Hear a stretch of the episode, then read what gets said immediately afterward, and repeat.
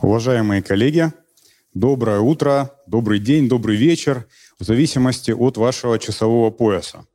Сегодня а, на нашей лекции здесь есть зрители от Владивостока до Калининграда, и на самом деле это очень здорово, меня это очень радует. Это значит, что тематика лекции, а именно профессиональные медицинские коммуникации, заинтересовала молодых врачей и э, студентов-медиков. Разрешите представиться, я Сергей Федосов, сооснователь и руководитель самого большого сайта отзывов пациентов про. А, Еще хочу про себя сказать, что я больше 10 лет работал врачом-хирургом в Краевой клинической больнице Краснодара и очень горжусь этим периодом своей жизни. А, собственно говоря, а, почему про решил провести эту лекцию? Зачем вообще за это взялись? Здесь есть две причины. А, первая причина – это то, что наша миссия обязывает это делать. А миссия, она звучит так. Мы делаем медицину прозрачной и понятной для каждого. Но, кроме этого, была, конечно, и вторая причина. А, я, как э, доктор, а, вижу большую потребность и большой смысл в том, чтобы дополнительно освещать эту тематику. Причем особенно важно освещать э, тематику профессиональных медицинских коммуникаций именно для молодых врачей и э, студентов-медиков.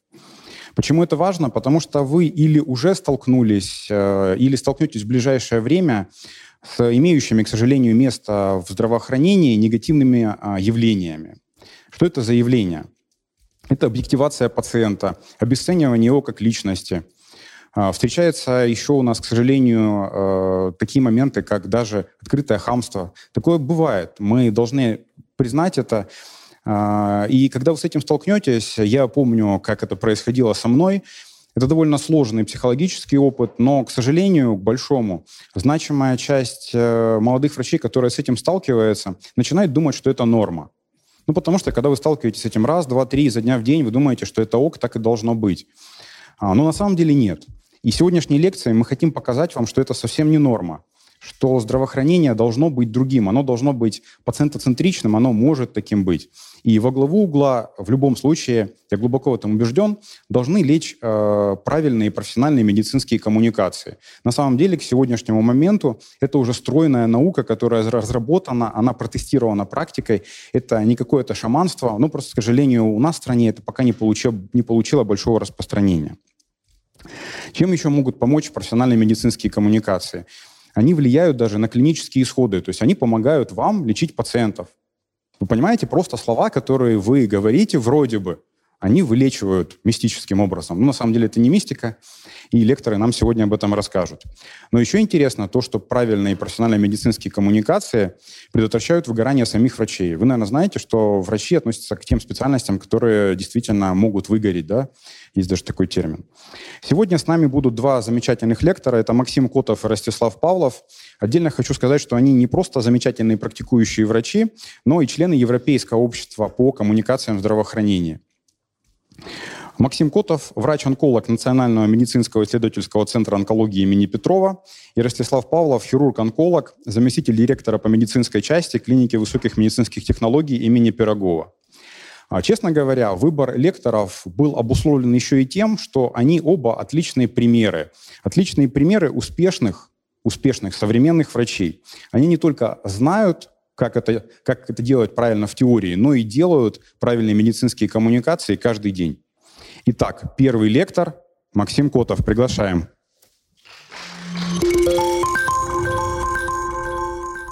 Вообще о том, что общению с пациентами нужно как-то учиться, э, я впервые узнал только когда поступил в ординатуру и в образовательную программу, которая называется Высшая школа онкологии. До этого, как и большинство из вас, я учился в обычном российском медицинском университете в городе Ульяновск, это Поволжье. И единственный, наверное, предмет, где нас хоть как-то учили общаться с пациентом, это было первое пропедевтика внутренних болезней, думаю, все они прекрасно знаете. И второй такой непонятный предмет, который, наверное, с первого по шестой курс нас сопровождал, это деонтология и медицинская этика. Я так до конца и не понял, о чем конкретно эти предметы и как можно применить эти знания, полученные в университете, вот в конкретной ежедневной практике доктора. Но тем не менее, навык общения с пациентом является точно таким же навыком, как и любой остальной навык доктора. Поставить диагноз, предложить лечение, выполнить какую-то манипуляцию от э, банальной венопункции до сложного хирургического лечения. И самое интересное, что этот навык э, не берется ниоткуда, и нет э, таких врачей, которые в совершенстве владеют сразу этим навыком. А этому навыку можно научиться.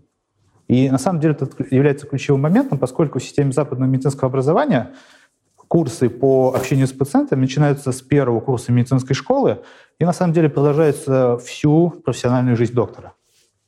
Это очень интересно. И по большому счету каждый из вас может этому научиться. Зачем же это делать? Определенные навыки позволяют нам эффективно общаться с пациентами. А вот что такое эффективно общаться с пациентами? Прежде всего это сделать так, чтобы определить истинную проблему пациента, зачем он вообще к нам пришел как врачу, собрать полную медицинскую информацию, а также ту информацию, которую он считает важным. Ведь э, по статистике примерно процентов 40 пациентов, помимо своей медицинской проблемы, в качестве жалобы, предъявляемой врачу, является какое-то изменение стиля жизни, обусловленное болезнью. То есть сама медицинская проблема не является основной для них. Второе, что мы можем сделать при помощи наук эффективного общения, это рассказать пациенту информацию таким образом, чтобы он ее понял, запомнил, а самое главное, применял. Э, в 70-х годах прошлого века британские исследователи решили задать вопрос, Почему же, несмотря на то, что мы развиваемся в медицинской науке, в медицинской технике, у нас много многих лекарств, много новых приборов, а качество жизни пациентов и результаты их лечения как-то не улучшаются. И вот одной из таких причин является то, что пациенты, после того, как они сходили к своему доктору, примерно в 60% случаев просто не выполняют назначения. И в случае каких-то хронических заболеваний до 80% выполняют эти назначения неправильно. И получается, что все то, что делает медицинская наука и практика, он просто не доходит до конечного потребителя, то есть до самого пациента. Он применяет эти знания неправильно. В 1996 году была опубликована статья ряда авторов. А, первым автором был Джонатан Сильверман. Это доктор, врач общей практики из Великобритании, который, собственно, начал заниматься этой проблемой. И в 1996 году опубликовал так называемую Калгари-Кембриджскую модель медицинской консультации, которая представляет собой немножко новый взгляд на эту проблему, то есть как общаться с пациентами, как выстраивать медицинскую консультацию. Какие же ее основные особенности? Прежде всего, несмотря на то, что, по сути, это стандартная консультация доктора, которая включает в себя э, приветствие, сбор какого-то анамнеза, рассказа пациенту, медицинской информации, завершение консультации, осмотра, в ней выделяются еще две принципиально важные вещи который отличает эффективное общение от э, того общения, которое вот встречается в основном в России. Это выстраивание доверительных отношений и проведение структуры консультации. Вот эти два основных момента, они являются определяющими. И теперь мы рассмотрим и пройдемся по каждому элементу вот этой медицинской консультации от начала до ее завершения. В начале медицинской консультации основными проблемами, которые выделяют исследователи, практикующие врачи, является то, что прежде всего врачи не выявляют истинную причину обращения. И согласно научным данным, эта цифра может достигать до 60%. То есть доктор не определяет действительно важную для пациента причину или проблему, с которой он обращается. И что делает доктор? А, когда пациент высказывает какую-то жалобу, он начинает первую жалобу детализировать перебивает и, задает закрытые, э, закрытые вопросы. В 1984 году было проведено очень интересное исследование двумя исследователями из города Чикаго, которые выяснили, что доктор в ответ на первую жалобу пациента, предъявленную, перебивает его через 18 секунд и начинает задавать какие-то закрытые вопросы. Например, пациент высказывает э, свою проблему о том, что у него болит правое колено. И что делает доктор? Вместо того, чтобы просто продолжить выслушивать эту жалобу, возможно, появятся какие-то еще, он начинает детализировать а когда это началось, что вы делали по этому поводу и так далее. И что, к чему это приводит? Это приводит к тому, что пациент может просто забыть свою, свою причину обращения, то есть зачем он вообще пришел к доктору. А, еще одна проблема, которая встречается в начале медицинской консультации, это то, что не удается выстроить доверительные отношения, установить вот этот первоначальный контакт. а он очень важен, поскольку у доктора э, есть определенный запас со стороны доверия пациентов. Потому что пациент выбрал именно этого доктора, он вообще, в принципе, выбрал традиционную медицину и обратился к вам как к доктору. Хотя мог бы заниматься самолечением, либо прибегнуть к методам нетрадиционной медицины. Сразу скажу, что э, те, скажем так, специалисты, которые используют нетрадиционные методы лечения, обладают э, крайне эффективными навыками общения. И поэтому так много людей к ним обращается. Вот. И что мы можем сделать на этапе начала консультации? Начало консультации подразумевает в себя решение трех задач. Первое, нам нужно к ней основательно подготовиться. Второе, нам нужно установить этот первоначальный контакт, чтобы выстраивать доверительные отношения. И третье, на начале консультации нам нужно выяснить, а с какой, с какой же проблемой обратился к нам пациент, чтобы максимально ему помочь. На этапе подготовки основной основное правило — это отложить все задачи, которые у вас были для этого.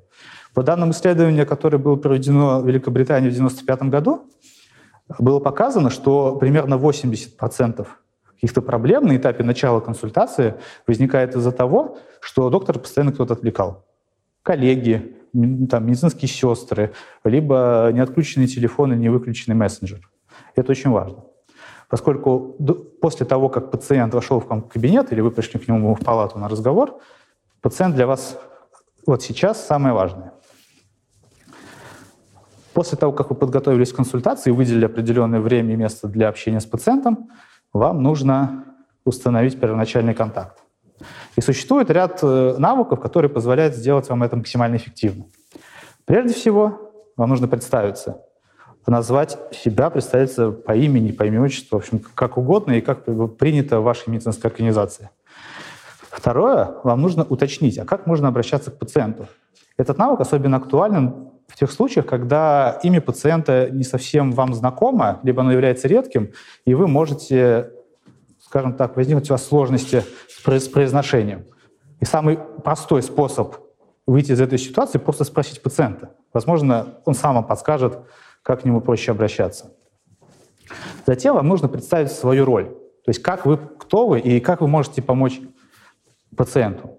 Например, вы говорите, что я врач-участковый терапевт и занимаюсь лечением определенных заболеваний. Я могу вам помочь провести диагностический план, назначить конкретное лечение против вашего заболевания.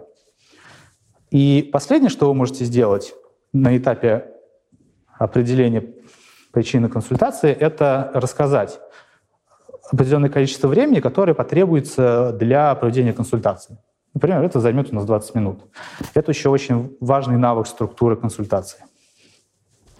После того, как мы подготовились и установили первоначальный контакт, нам нужно определить, для чего к нам пациент пришел.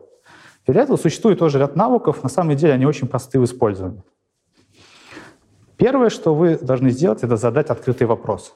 Открытый вопрос — это вопрос, который дает свободу пациенту полностью высказать свое мнение насчет своего заболевания. Второе, что вы должны сделать, это использовать навыки активного слушания. Опять же, я говорил, что в среднем врачи перебивают пациента после того, как он высказал какую-то свою первую жалобу, через 18 секунд, используют закрытый стиль общения. То есть когда задают много закрытых вопросов. А, это приводит к тому, что истинную причину мы так не выясняем. Какие же навыки активного слушания существуют? Их на самом деле несколько. От простой паузы, когда вы просто смотрите, смотрите на пациента, соблюдаете зрительный контакт и спокойное невербальное поведение, до так называемых навыков фасилитации, когда вы стимулируете пациента продолжить свой рассказ для того, чтобы выяснить, а что же его действительно беспокоит и какова истинная причина его обращения. После того, как вы выслушаете пациента, у вас может возникнуть определенный список его проблем. Он может начинаться от одного, как правило, это у пациентов более такого молодого возраста, до десятков проблем, и эта проблема особенно актуальна при общении с пациентами пожилого возраста. И список проблем, которые могут предъявить пациент, может исчисляться десятками. И в этом случае очень важно определить, а какая же проблема действительно важная, поскольку здесь нужно понимать несколько моментов. Первое, не все проблемы требуют решения прямо сейчас. И второе, Как правило, на консультации у вас все-таки ограниченное количество времени, и вы должны его использовать максимально эффективно, чтобы помочь пациенту. Поэтому обобщение — это навык, который заключается в том, что вы повторяете все то, что сказал пациент, формируете некий список проблем, позволяет вам соблюдать структуру консультации. Это в дальнейшем вам очень поможет выстраивать и доверительные отношения, и в дальнейшем собирать информацию о пациенте. Важный момент, что иногда пациент может просто что-то забыть, рассказать доктору. И для того, чтобы это не пропустить, существует навык, который называется скрининг. Скрининг подразумевает собой всего лишь один вопрос. Может быть, что-то еще вас беспокоит? И если представить начало консультации в виде циклического процесса, то мы должны действовать следующим образом. Задаем открытый вопрос, активно слушаем, обобщаем все то, что сказал пациент, и после этого задаем вопрос что-то еще. И здесь возможно два варианта развития событий.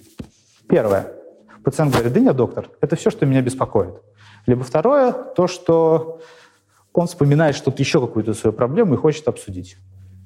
Таким образом, при помощи навыка скрининга мы определяем все проблемы пациента, которые, возможно, мы обсудим в этой консультации, либо спланируем их обсуждение на дальнейших медицинских консультациях. Навыком скрининга заканчивается начало медицинской консультации и определение проблем пациента. И согласно калгори-кембриджской модели мы переходим ко второму элементу — это сбор информации о пациенте. На самом деле технические навыки общения здесь очень такие же. Это использование открытых и закрытых вопросов, навыки активного слушания, и навык обобщения, и навык уточнения. Расскажу, как это работает э, в практике. А, все вы изучали пропедевтику внутренних болезней. И, э, может быть, вспомните учебники классические, которые используются в медицинских вузах, и вспомните бланк истории болезни. И по большому счету, вот эта традиционная модель медицинской консультации, предназначенная для сбора медицинской информации, является традиционной моделью, используется в клинической медицине с конца XIX века. У нее есть ряд определенных преимуществ. Ну, прежде всего, что это удобно, то, что, скорее всего, мы соберем всю медицинскую информацию о пациенте, и, скорее всего, ничего не пропустим. Плюс это достаточно универсальные вещи. Если историю болезни вы посмотрите в самых различных отделах клинической медицины, от хирургии до акушерства гинекологии, плюс-минус все те же пункты будут соблюдены. Но есть очень важный момент. При использовании такого подхода, традиционного, мы пропускаем очень важную часть. Это то, а что пациент сам думает о своей болезни. И в 1993 году была предложена модель, которая отличается от традиционной тем, что в нее добавлена информация о пациенте. Это называется система ICE. Идеи, тревоги, убеждения, ожидания от болезни, методов диагностики и лечения. И по сути вот этот компонент, он делает нашу медицинскую консультацию более индивидуальной. Объясню, зачем это нужно. Не всегда какая-то медицинская проблема беспокоит пациента – а беспокоит изменение стиля жизни, связанный с этой, с этой медицинской проблемой. Я очень часто привожу пример профессионального спортсмена, э, у которого из-за, в принципе, незначительной медицинской проблемы может нарушиться вся его спортивная карьера. У него могут быть отложены соревнования. А потом, если это спортсмен высокого уровня, он может готовиться, допустим, к Олимпийским играм, из какого-то незначительной травмы он может пропустить Э, эти соревнования, и, и, по сути, это значительно изменит его стиль жизни, его карьеру. И вот именно это изменение стиля жизни для пациента может быть более важно, чем непосредственно сама медицинская проблема. Какие же навыки используются? Первое. Мы должны использовать так называемую воронку вопросов. Она была впервые предложена э, в 1992 году э, исследователем Голдбергом. В чем она заключается? Мы должны собирать информацию при помощи открытых вопросов, и только потом переходить к более закрытым вопросам или так называемым вопросам, на которые мы можем ответить либо да, либо нет. Таким образом, мы собираем большое количество информации и после переходим к ее уточнению. Иногда бывает так, что пациент как-то неохотно с нами, с нами делится информацией. Э, что-то умалчивает, э, либо просто ну, не заинтересован в своем рассказе. И для этого существуют очень хорошие навыки, которые называются фасилитация. Фасилитации направлены на то, чтобы заставить, ну, в хорошем смысле слова, э, рассказать пациенту о своей проблеме и сообщить доктору важную медицинскую информацию, и не, не только медицинскую. И здесь существует всего лишь три важных навыков фасилитации. Первый, самый простой и самый эффективный, это обычные паузы. То есть мы должны показывать как вербально, так и невербально, что нам интересно то, что пациент говорит, и таким образом это стимулирует пациента в дальнейшем рассказывать. Второе, мы можем использовать так называемое повторение, когда мы повторяем последнюю фразу, последнюю фразу, сказанную пациентом. Это делает одну очень важную вещь. Соблюдая зрительный контакт, используя навык повторения, мы демонстрируем пациенту, что мы не только его слушаем, а мы слышим конкретные фразы, предложения. И это, во-первых, стимулирует пациента продолжить свой рассказ и значительно повышает уровень доверия а, к такому доктору. Потому что пациент видит, что он заинтересован в этом. Интересный навык фасилитации является такой навык, как разделяйте свои мысли с пациентом. Вот в классической теории, в Калгари-Кембриджской модели. В чем он заключается? Он заключается в том, что доктор при сборе анамнеза уже может э, использовать полученные данные для формирования каких-то гипотез. Например, у него уже сформирован какой-то предварительный клинический диагноз или уже даже схемы дифференциальной диагностики. И он может просто поделиться своими мыслями, а что он думает сейчас с пациентом. Например, он может сказать следующим образом. А, учитывая ваши жалобы, которые вы мне сказали, эту информацию, которую сообщили, я могу предположить, что у вас может быть гипертоническая болезнь, э, кардиомиопатия и, допустим, вторичное поражение сердца, к примеру. И таким образом это повышает доверие к такому доктору, он делится своими мыслями, какие идеи возникают в голове. И второе, это позволит нам получить дополнительную информацию. Потому что пациент в ответ на это может быть, да, действительно, доктор, в моей семье были похожие заболевания, может быть, это как-то влияет. Следующий навык очень похож на тот навык, который мы используем в начале медицинской консультации, это навык обобщения. То есть все то, что сказал пациент, мы должны обобщить и сформировать некий список ключевых моментов. Для того, чтобы, первое, согласовать эту медицинскую информацию с пациентом и в дальнейшем перейти к следующему этапу медицинской консультации, который называется разъяснение и планирование. Грамотные навыки, которые используются на этапе начала медицинской консультации и в дальнейшем сбора информации, являются очень прочным фундаментом для следующего этапа разъяснения медицинской информации. В том случае, если мы сделали это эффективно, это, э, разъяснять информацию будет намного проще. Какие же проблемы существуют на моменте, когда доктор какую-то информацию объясняет? Первая проблема — это медицинские термины. Доктора очень любят медицинские термины, поскольку они общаются между докторами, плюс они учились в университете, в ординатуре, кто-то получил ученую степень, и они очень любят эти умные слова. А, по данным исследованиям, порядка 80% пациентов, которые не связаны с медицинской деятельностью, просто их не понимают. И поэтому вот один из таких важных навыков на этапе разъяснения — стараться объяснять все максимально просто и доступно. Вторая проблема, которая существует на этом этапе, это то, что объяснение доктора, она выглядит как э, скучная лекция. Такая монотонная, без, без каких-то пауз, без проверки понимания. И согласно исследованиям, при таком стиле разъяснения информации пациенты максимум запоминают 40-50% информации, которая сказана доктором. А через 2-3 дня она, этот, этот э, объем информации уменьшается вообще до 20%. И еще одна проблема, которая существует э, в целом, на самом деле не только в российской медицине, но вообще в мировой, это проблема совместного принятия решений. То есть, когда мы с пациентом обсуждаем, какой же метод диагностики лучше, какой метод лечения лучше для пациента. Это очень важно, если мы хотим проводить пациент-ориентированный подход в медицине, а не патерналистическую модель, которая вот у нас все еще распространена. Когда доктор главный, и он говорит пациенту, вот делайте так, потому что то, что я так сказал.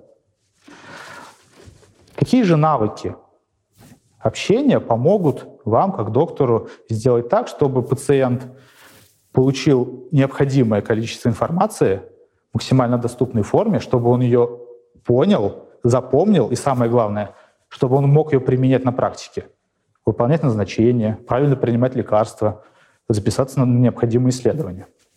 Первое, что нужно сделать, это выяснить, а что же вообще пациент знает о своей проблеме э, и каких-то основных методах лечения. Мы живем в век э, высоких э, медицинских технологий и интернет-технологий. Интернет доступен практически всем. Исследование, которое было проведено 11 лет назад, в 2010 году, показало, что врачи, которые э, консультируют пациентов по общетерапевтическим каким-то моментам, э, эти пациенты в 86% случаев уже все нашли в интернете о своем заболевании, симптомах, методах лечения. И для врача это может быть некоторой проблемой. Прежде всего это обусловлено, что в русскоязычном интернете можно найти крайне недостоверную информацию, которая может быть и вредной. А, и второй момент, а, если при высоком уровне медицинской грамотности пациента нам придется потратить некоторое время на разъяснение той информации, которую он уже получил. Зачем это нужно? Это позволяет, прежде всего, повышает доверие к доктору. Мы интересуемся, а что же уже пациент знает. Второе, это позволяет нам сэкономить время. Если мы уже знаем определенную информацию, которую уже знает пациент, мы просто не тратим времени на ее объяснение. Второе, что мы должны сделать после того, как определили исходный уровень знания о своей проблеме, это спросить, а что бы вы хотели узнать? Потому что существует э, разное количество пациентов, которые вот хотят знать абсолютно все. Согласно исследованию, проведенному в Великобритании буквально вот лет шесть назад, показалось, что около 80% пациентов хотят знать максимально много о своем заболевании или состоянии. И менее 3% пациентов абсолютно не хотят знать ничего и полностью доверяют врачу, ну, потому что он специалист с медицинским образованием. Для того, чтобы определить, а, а что же хочет пациент, нужно сделать очень одну простую вещь просто спросить об этом. И вообще в теории коммуникации есть такое золотое правило, которое гласит о том, что если мы чего-то не знаем, и хотим узнать, мы должны просто об этом спросить пациента. Пациент нам всегда в этом поможет. После того, как мы узнали у пациента, что же он хочет узнать, мы используем навык обобщения. Мы уже о нем говорили несколько раз, и, по сути, это универсальный навык структуры. Он позволяет нам сделать так, чтобы та информация, которая исходила от пациента, либо сообщалась с нами, была более структурированной и позволила нам продолжать нашу медицинскую консультацию более эффективно. Получив этот список, мы должны максимально доступно и понятно разъяснить. Для этого существует навык, который называется как дозированное объяснение с проверкой понимания. Как это выглядит? Мы сообщаем пациенту информацию короткими фразами, Желательно, чтобы в одной фразе содержалось не больше одной идеи. Максимально без медицинских терминов.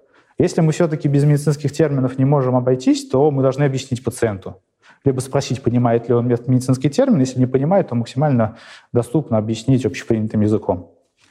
И второе, когда мы сообщаем информацию вот этими короткими фразами, нам необходимо делать небольшие паузы, буквально в 2-3 секунды, для того, чтобы пациент вообще э, понял, услышал то, что сказал ему доктор. Это очень важный момент, поскольку по реакции пациента, которая происходит вот в эти 2-3 секунды, мы можем вообще понять, понимает ли он что-то или нет. И, возможно, нам что-то нужно повторить.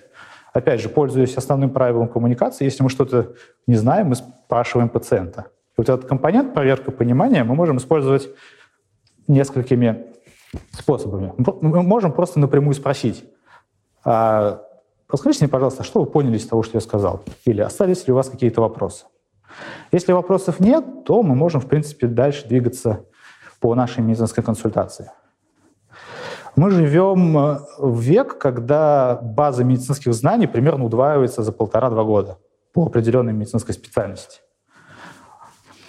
И здесь очень важно разъяснять пациенту те медицинские данные, которые ежедневно публикуются э, в международных медицинских журналах, либо выходят какие-то международные клинические рекомендации, либо российские. Как же это делать? Здесь тоже есть несколько технических моментов, которые мы можем использовать. При объяснении медицинской информации, особенно рисков, например, э, риск осложнения какой-то процедуры или успешность лечения – использовать не проценты, а абсолютные числа. Потому что по данным исследованиям большинство людей плохо понимают проценты. Ну, то есть они не, не могут их правильно применить по отношению к себе. И вместо того, чтобы сказать, что осложнение данной операции 15%, лучше сказать, что если мы возьмем 100 пациентов, точно таких же, как вы, с точно таким же заболеванием, проведем им вот эту процедуру, то у 15 из них могут быть осложнения, соответственно, у 85 осложнений не будет. Это более понятно для пациента. Еще один навык сообщения медицинских данных — это использование каких-то наглядных пособий. Особенно актуально при объяснении каких-то сложных схем лечения или планируемой хирургической операции. Если мы используем макеты, либо рисуем пациенту, это поможет нам удостовериться, что пациент, скорее всего, поймет то, что мы ему скажем. Еще один способ э, улучшить понимание пациента — использовать какие-то образовательные материалы. Ряд исследований говорят о том, что если доктора сами повышают медицинскую грамотность своих пациентов, то коммуникация будет более эффективен. Более эффективна, и мы можем тратить меньше времени на то, чтобы ну, просто тратить времени на объяснение какой-то информации, поскольку пациент может потом дома в спокойной обстановке прочитать ее из той из того буклета для пациентов, который мы ему дадим. Поэтому это тоже очень интересно, если вы, вы в дальнейшем на своих рабочих местах будете разрабатывать такие образовательные материалы для пациентов, они крайне вам помогут в коммуникации практически с любыми пациентами. А, мы поприветствовали пациента.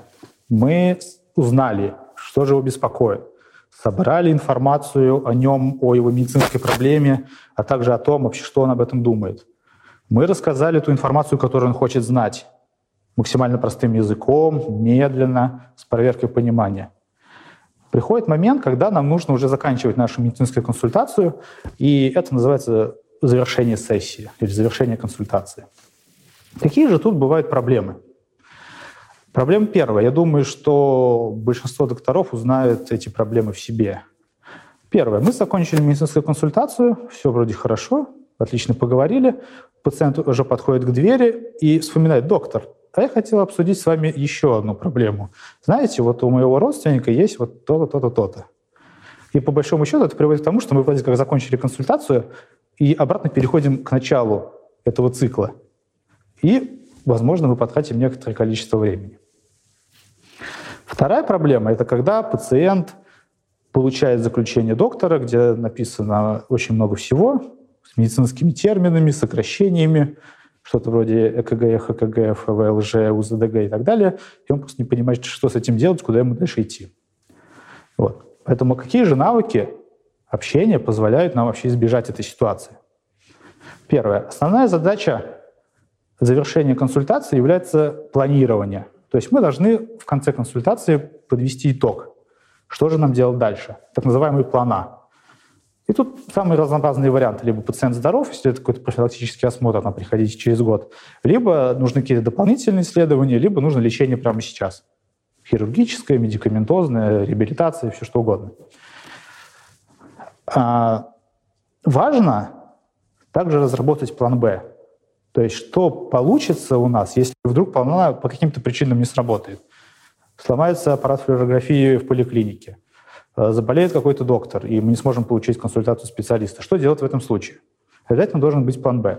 Самый простой путь плана «Б» — это канал альтернативной коммуникации с доктором.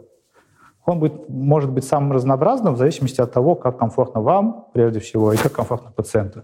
Это может быть телефонная регистратура, электронные почты клиники, ваша электронная почта, э, мессенджер, телефоны, все, что удобно. Обязательно при использовании таких альтернативных каналов коммуникации необходимо оговаривать правила, как им эффективно пользоваться. И в каких случаях их лучше пациенту не пользоваться, поскольку это просто небезопасно для него.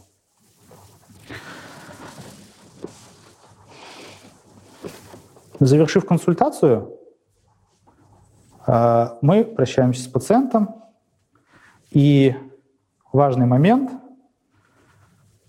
на протяжении всей консультации – это выстраивание доверительных отношений, которые начинают от момента того, как э, пациент постучался к вам в кабинет, или вы пришли к нему в палату, если это стационар, до момента прощания. И здесь существует ряд навыков, которые также поможет, помогут сделать консультацию более эффективно. Об этом расскажет мой коллега Ростислав Павлов. У меня на этом все, и я буду рад, если будут какие-то вопросы. Сразу скажу, что те навыки, о которых я сейчас рассказал, они не являются панацеей от любых проблем с пациентом. Но если вы ими будете владеть, то это значительно облегчит вашу профессиональную жизнь и сделает вас, как докторов, более эффективным. Спасибо.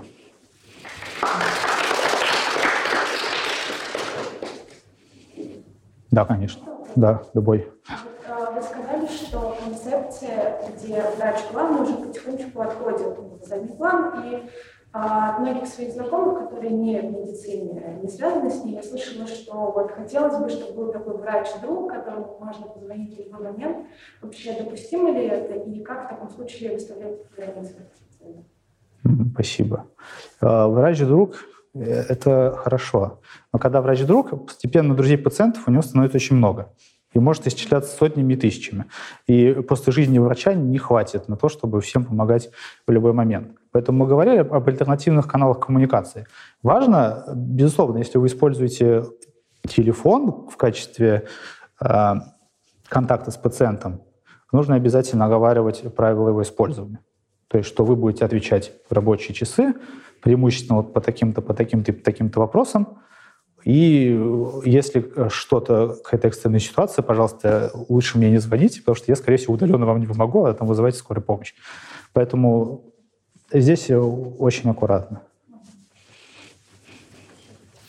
Еще У вопросы? нас есть вопрос в онлайне, я его озвучу. Да, конечно. Нас смотрят действительно многие. И есть вопросы. Это здорово. Значит, Отлично. не просто нас смотрят, но еще и думают о том, что видят. Это замечательно. А, несколько человек спросило, на самом деле, очень волнует вопрос, казалось бы, простой, но, наверное, важный, раз только спрашивают. А, цитирую. Как представляться? Фамилия, имя, отчество или достаточно имени и фамилии, или вообще только имени? Э, отличный вопрос. На самом деле, на тему представления. Бывают самые разные ситуации. Например, а, пациент уже записан к доктору и по большому знает, знает э, его фамилию, имя, отчество, знает его специальность и знает примерно, чем он занимается. И когда он уже приходит, то ну, пациент уже знаком, как его зовут доктора. А представляться, опять же, в общепринято в медицине у нас по имени отчеству. То есть я там, допустим, я пока представляю, здравствуйте, меня зовут Максим Андреевич, я врач-онколог, специализируюсь на опухоли головы и шеи. Все. Как можно к вам обращаться? Вот самый, самый распространенный, самый приемлемый, я думаю, для большинства медицинских организаций России. Возможно, в некоторых медицинских организациях какие-то свои нормы корпоративной культуры, и там допустимо, чтобы доктор представлялся по имени. Ну а так общепринято имя, отчество доктора, специальности, чем он может помочь пациенту. Да, передам спасибо от автора вопроса, Максим. А, ну, чуть дальше пойдем. Еще у нас два вопроса. А, как успеть все вот это, ну, видимо, все, что вы сказали, как успеть все вот это за 7 минут, пишет нам один а, зритель, а другой говорит за, 12, за 10-12 минут. Ну, я от себя добавлю, на самом деле мы тоже очень часто от врачей это слышим, потому что мы, э, как вы знаете, пытаемся синергию с вами тоже проявлять в вопросе да, профессиональных медицинских коммуникаций. Это очень частый вопрос. Как правильно, Максим, что скажете? Это отличный вопрос. Это топ-1 вопросов, вообще, которые мне задают по этой теме. То есть, когда идет лекция, я вот рассказываю про каждый навык, со стороны это смотрится действительно очень много навыков, а в классической калгорикомической модели их 72. И действительно, как эти 72 навыка вот эти в 12-5-7 минут э, использовать? Ответ не нужно использовать прям все навыки всегда, безусловно. Все это зависит от конкретной клинической ситуации. Но если вы будете представляться, использовать навыки активного слушания и хотя бы не использовать медицинские термины, вот эти три навыка, это уже большое дело, и вы будете смотреться наиболее выигрышно в глазах пациентов. И исследования научные, которые проводились, а вот что, как, как удлиняется время консультации, если мы используем калгорикамическую модель, и вот этот классический подход, действительно, оно удлиняется. Но при этом оно э, играет нам на пользу. Консультация становится эффективнее, и риск того, что пациент придет на ненужную консультацию или совершут, будут какие-то ошибки при планировании, намного меньше. Если смотреть вот более масштабно, то время экономится. Да, спасибо большое, Максим. Но от себя добавлю, как человек, который вот все-таки работал немножко тоже в здравоохранении, я хочу сказать, что не на каждого пациента нужно тратить 10-12 минут. Если мы понимаем, есть повторные пациенты, на них время тратится меньше, это время как раз обычно и выгадывается на то, чтобы а, чуть больше поработать с первичным пациентом. Есть супер вопрос на самом деле. Он один, но мне кажется, он очень-очень важный. Как говорить с ним, а, в скобочках, пациентам об ошибке так, чтобы избежать исков? Отличный вопрос. Существует даже целая модель, как сообщать о медицинских ошибках. И здесь нужно понимать, а, как, какая, грубо говоря, вид этой медицинской ошибки. Англоязычная литература выделяет два вида.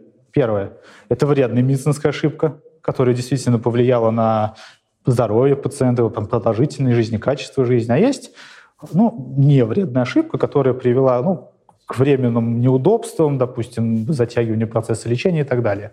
Если мы говорим о невредной ошибке, то это мы используем протокол по сообщению, по сообщению вот этих ошибок. Как это делается? Первое. Если вы действительно понимаете, что виноваты вы, вам нужно первое. Использовать модель слоеного пирога. Первое. Извините. Второе. Извините за конкретно что? Извините, что я э, не дал вам второй лист заключения, и вы не смогли пройти обследование. Третье. Предлагайте выход из этой ситуации. Я могу вам предложить, как нам выйти из этой ситуации. Раз, два, три. И последнее опять извините. Метод слоеного пирога. В том случае, если это вредная медицинская ошибка, которая привела к чему-то, мы используем протокол плохих новостей. И здесь, я думаю, мой коллега Ростислав Павлов расскажет более подробно. Спасибо за ответ. Есть еще вопрос. А, как работать с негативом? Ну, я так понимаю, негативящим пациентом. Ну, действительно, это сложная проблема, особенно для молодого доктора. Если пациент настроен негативно, вот он заходит и сразу начинает негативить. Что делать? А, негативно настроенный пациент, на самом деле, тоже есть несколько ну, грубо говоря, лайф, лайфхаках при общении с таким пациентом. Прежде всего, его нужно выслушать и понять причину этого негатива. Быть может, э, его негатив исходит из того, что он неверно как-то информирован. Например, на него повлияли друзья и родственники, которые сталкивались с похожим заболеванием или состоянием, как у него. Либо он обращался к другим докторам, которые э, как-то повлияли на его вообще отношение к традиционной медицине. Поэтому первое, что нужно сделать в таких случаях, просто выслушать все, что он думает.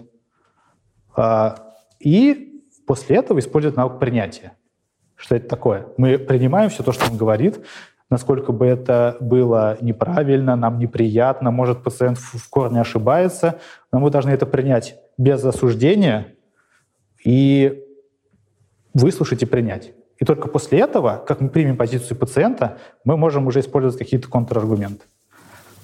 Э, по практике это работает. У меня достаточно такое часто. Попробуйте. Да, спасибо. Спасибо за ответ, Максим. Есть еще вопрос? Вас не отпускают со сцены. А как фиксировать информацию во время разговора с пациентом, не теряя контакт с ним? Допустим, фиксировать данные анамнеза. Отличный вопрос. А, есть даже исследования на эту тему, а, как это делать лучше. И сравнивалось несколько моделей, когда мы сначала разговариваем, потом записываем, или когда мы сначала записываем, потом разговариваем. Но лучше всего использовать навык повестки. Как это работает? Э, я делаю это вот на каждом амбулаторном приеме. Я говорю, что а, мне ваша проблема ясна, я тогда сейчас задам вам пару медицинских вопросов, самых там обычных про аллергии, фоновые заболевания и так далее.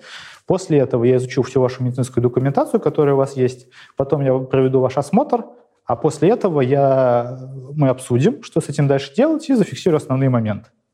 Вот. И в то время, когда мы переходим к этапу скажем так, ну, каких-то медицинских вопросов с моей стороны, самой банальной информации, я вношу, ну, собственно, записи в, медицинскую электронную систему. Вот. Потом, после того, как я изучу документацию, я говорю, мне примерно все понятно, рассказываю, что я понял пациенту, также говорю, что я, мне нужно буквально там, пару минут для того, чтобы зафиксировать основные моменты. Вот. Основной принцип мы должны сделать так, чтобы медицинская консультация была предсказуема для пациента, чтобы он понимал, э, в каком момент времени мы находимся, что будет дальше, что если доктор э, на меня сейчас не смотрит, а занимается бумагами, то есть это все по плану, это так и надо. Окей, спасибо. А, у нас еще два вопроса, коллеги, и мы закончим с вопросами. Я думаю, что если удастся, после того, как выступит Ростислав, мы еще раз вернемся. А, Короткий вопрос. Э, какой алгоритм общения наиболее эффективен из существующих сейчас? А какой алгоритм общения? Ну, скажем так, алгоритмическая модель медицинской консультации самая универсальная самая изученная, которая сейчас есть. А отдельных протоколов для каждой клинической ситуации достаточно много. Есть протоколы для сообщения плохих новостей, есть протоколы при общении с детьми в педиатрии, при проведении множественных консультаций, когда на прием приходят родственники, и это особенно актуально для, э, скажем так, стран с семейно-центрированной вообще моделью, когда решение принимается в семье. Протоколов очень много, но вот основные базовые навыки, они в рамках Calgary экономической модели консультации. Да, спасибо. И последний вопрос. А, в этой сессии вопросов и ответов. А, он двойной. Всегда ли стоит говорить о плохом прогнозе на будущее? И если говорить о паллиативных пациентах? Отличный вопрос. Это относится к категории плохих новостей. И здесь существует три подхода. Вообще, как делают доктора. Первое. Самый неэффективный. Я его называю дешевый трюк. Ну, кратковременно мы выиграем, и когда скрываем информацию, все будем хорошо, и даем ложную надежду. Но потом, когда пациент понимает, что хорошо, скорее всего, не будет, а доктор нам немножко наврал, доверие такому врачу просто никакое. И, скорее всего, пациент больше к нему не придет никогда. Поэтому нужно, первое, максимально информировать пациента о том, что его ожидает, какие есть э, риски и прогнозы. Безусловно, эти данные мы берем из данных научных исследований. Но мы должны понимать, что применить данные конкретного исследования конкретному пациенту очень сложно. В этом мы всегда должны оговаривать, что вот средние цифры такие, так как будет у вас, э, к сожалению, очень сложно предугадать. Но, возможно, вот такие, такие, такие-то варианты. И делать, скажем так, э, ну, выводы за пациента тоже не следует, что у вас на все плохо.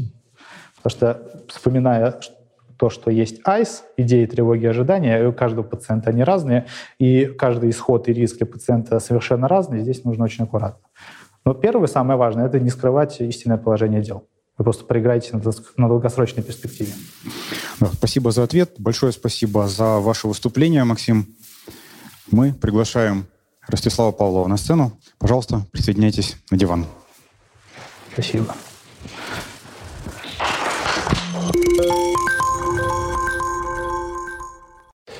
Ну что ж, добрый день, дорогие друзья. Э, добрый вечер, доброе утро, уважаемые студенты. Э, меня зовут Павлов Ростислав Владимирович, я хирург-онколог, заместитель директора клиники высоких медицинских технологий Санкт-Петербургского государственного университета, сказал на одном дыхании. Мне очень приятно видеть вас, вот, э, кто присутствует в студии, кто присутствует в онлайне. Спасибо большое, что нашли время на, найти и обсудить такую важную тему по общению с пациентами. Мой дорогой друг и коллега Максим Андреевич Котов рассказал немножко о базовых навыках, как нужно общаться, что нужно знать, какие есть тонкости, нюансы. А я, в свою очередь, хочу поднять э, несколько тем. Это тема, почему я вообще начал интересоваться этим вопросом, что меня сподвигло.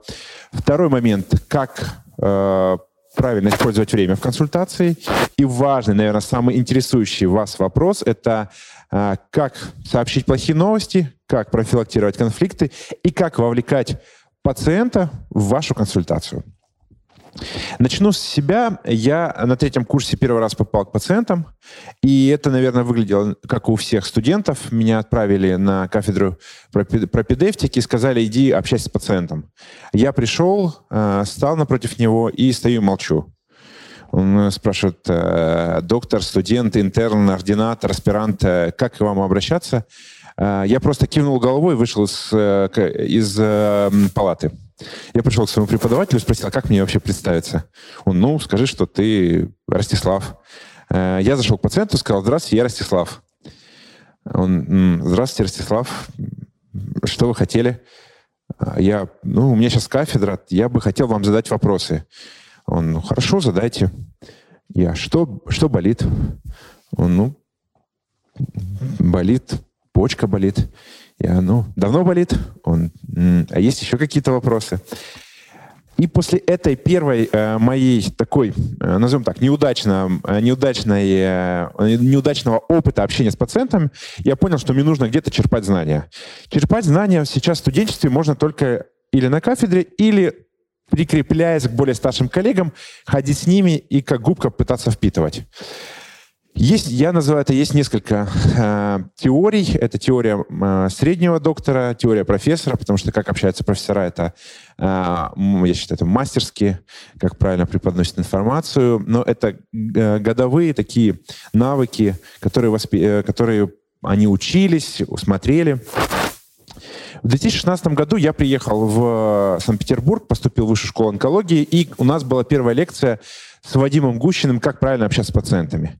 На тот момент я уже закончил ординатуру, у меня уже был опыт э, работы с пациентами, и я понял, что я просто мастер спорта по общению с пациентами, и сейчас вежливость, тактичность и улыбка решат все проблемы.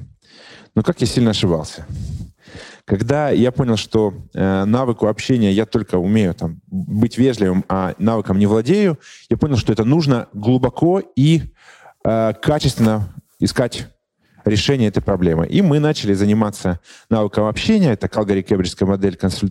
консультаций, это э, ролевые игры между пациентом и врачом. И э, самое главное, что это дало тот толчок для того, чтобы в дальнейшем рассказывать своим э, ординаторам, молодым врачам э, и передавать этот навык, и показывать э, статьи, э, показывать литературу о том, как правильно учиться, показывать видео.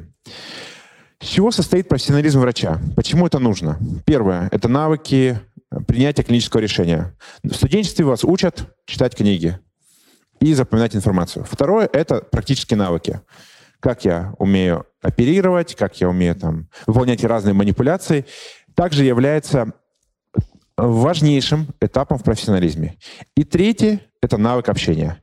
Без навыка общения мы никак не сможем правильно выстроить во-первых, консультативный прием, во-вторых, выглядеть хорошо в глазах пациента, и в-третьих, правильно объяснить всю тактику лечения и все дальнейшие там, прогнозы или моменты э, этапов принятия решения.